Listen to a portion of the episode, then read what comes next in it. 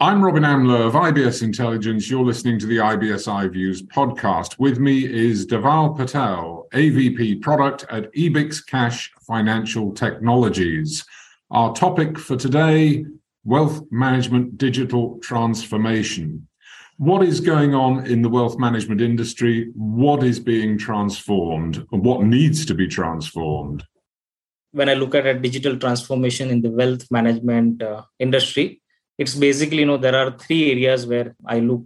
One is, you know, customer-centric approach, where, you know, uh, historically legacy, where customer service uh, was being, you know, very personal, but nowadays it's going to be hybrid in nature. Post uh, pandemic, the customer is going more on the digital side, digital trends, where they would like to access all the service digitally, but at the same time, they're also looking for the personal touch with the advisor so that their portfolios are is invested in a such a way that the best return is uh, made. Another character is uh, a relationship manager. Uh, they are looking for, you know, digital tools where they can uh, provide better service and uh, uh, personalized service to the uh, customers.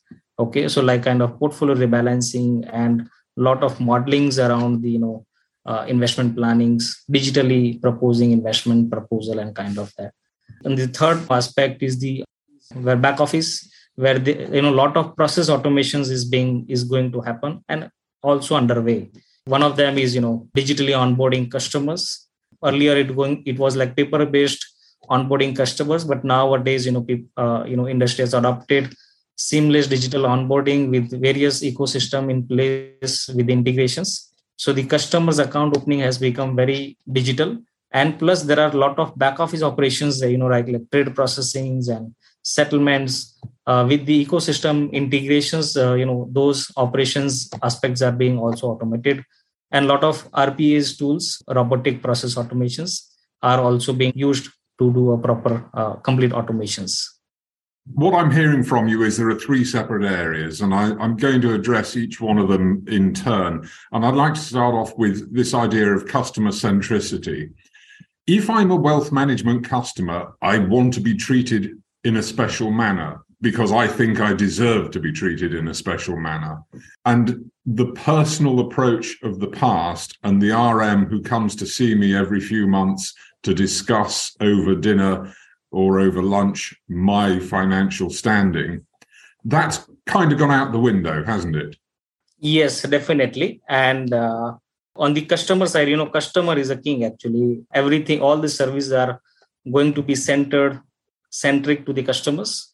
So when it comes to the investments, you know, customer would like to access everything digitally, but at the same time, you know, relationship manager can uh, is approachable uh, digitally, virtually, as well as face-to-face meeting and provide complete guidance on the portfolio management. Plus, you know, customers can do inquiries to portfolios anytime, anywhere, you know, so there are a lot of digital transformations happening in the reportings and dashboards. All right, let's move on to the issue of the, the R Ms, the relationship managers. If I was an R M these days, I'd kind of be looking over my shoulder and maybe a little bit worried that I might be replaced by a robot. Is that a realistic likelihood or not? Not really, because when it comes to the wealth management industry, it's all about, you know, managing the money and ensuring the client gets the best return out of that. You know, relationship manager's role is, you know, kind of a balancing act. Nowadays, a lot of tool has come up in the market where systems suggest a lot of advice, and but, you know, those are kind of a one-sided advice where it doesn't look after, uh, does, doesn't consider, you know, a behavioral aspect of the customers and the complex need of the customers, right? Each customer is a, is a different need. So where R M plays a very important role by using a lot of tools currently available in the market, can give a best advice to the customers, and customer would like to also have a kind of face-to-face trust build, because, you know, you cannot build trust on the system. System can give you, you know, kind of an output, but uh, R Ms requires to get confidence and the trust build uh, with the customers. So R M, I don't see is going to be completely ro- robot- robotic process, but, you know, it's going to be hybrid in nature. One thing that is going to bring the R M and the customer more closely together is the personalization. And one of the advantages, I guess, of the technology that people like you are developing is that the ability to provide a personalized service at speed is much greater than it used to be when it was the R M and the briefcase. Currently, the way the digital trend is happening, a lot of transformations happening at a very fast pace compared to, you know, before COVID scenario. Now, each software, you will see, you know, life cycle of the software has also gone down drastically because, you know, a lot of on-the-fly changes, drastic changes are happening on the on the technology space, uh, like, you know, A I, M L, machine learnings, as well as, you know, a lot of, uh, you know, digital uh, tools is being also being invented and innovated so that, you know, customer service are improvised. Uh, R Ms are able to provide a better service. So, you know, I would say, you know, the, the, the way the digital transformation is happening is very fast. Uh, all technology providers also need to be at the same pace so that, you know, you meet the customers and the relationship managers' expectations. Market is moving very fast.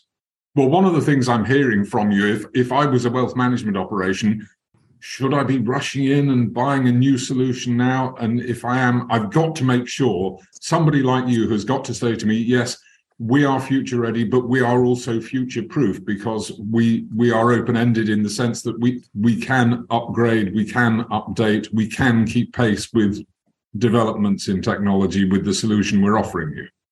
You know, changing the technology partner, okay, like, you know, replacing or going with some other solutions. That may not be the, you know, it depends on the situations. Each technology, you know, even we, when we work with the clients, we are always connected with the customers and their needs and demand.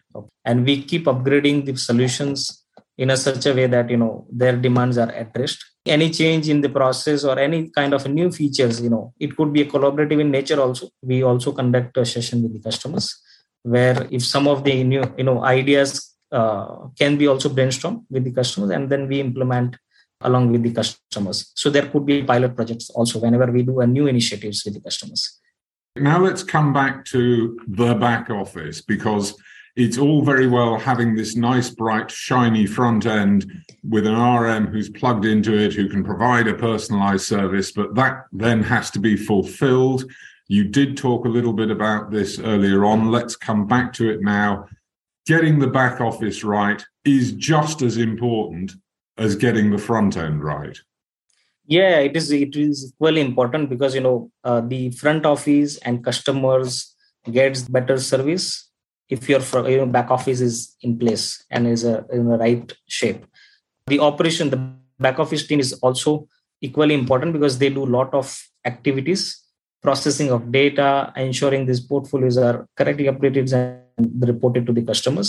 But, you know, there are a lot of process automations are happening. Interactions, you know, inter- interface with the custodians, trading platforms, reconciliations of the portfolios, aggregations of the data. A lot of ecosystem integrations are happening.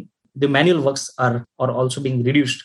And you are able to achieve customers, uh, you know, demand at the scalable level.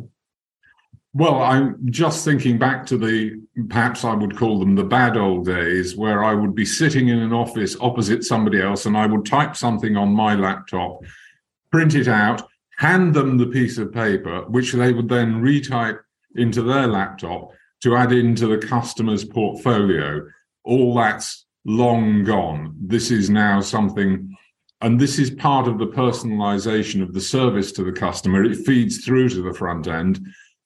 The responsiveness, the speed at which things can now be done in the back office directly impact the customer and the customer's satisfaction levels. Yes, right, right. I, I completely agree. And, you know, we had done a similar use case implementation with Living Bank in India, where during the COVID, you know, that, you know, connecting with the customer was also a challenge.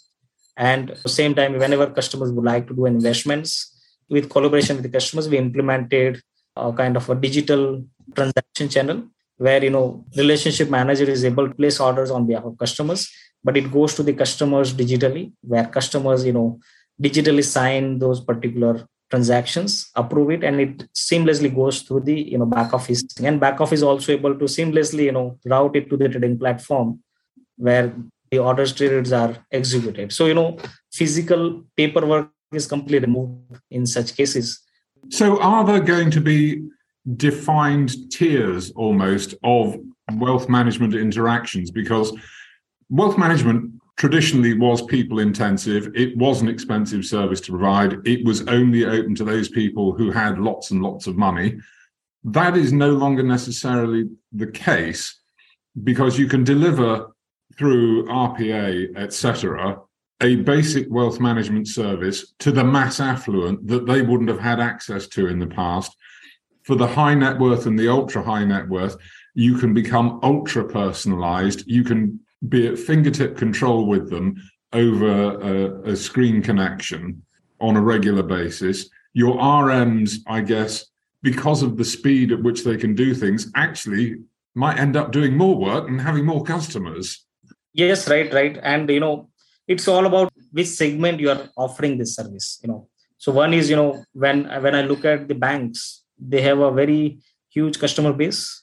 So one kind of service which they offer is a completely do-it-yourself kind of journey, where primarily segmented towards the mass affluent clients, where they actually get, can be registered seamlessly without, you know, visiting a branch. Then they able to, you know, transact immediately and do a basic, like, you know, goal-based investings and purpose-driven investings. So that is one segment of customers where entire journeys are digital in nature. The second segment is, you know, where ultra H N I customers, where uh, their portfolio is big in nature, where they would like to have, you know, digital engagement as well as personal engagement, where relationship managers comes into picture and they actually provide service with all the digital tools and provide recommendations, advisories. So uh, one is a digital, you know, mass affluent clients. On the other side, ultra H N I customers where, you know, services are more personalized in nature, and both models having a different revenue stream also. So we cater to both. A lot of competitions are happening towards the, you know, mass affluent side, because their revenue is very, very thin, but you need to also provide the same time digital experience and everything digital in nature. Deval Patel, A V P Product at EbixCash Financial Technologies, thank you very much.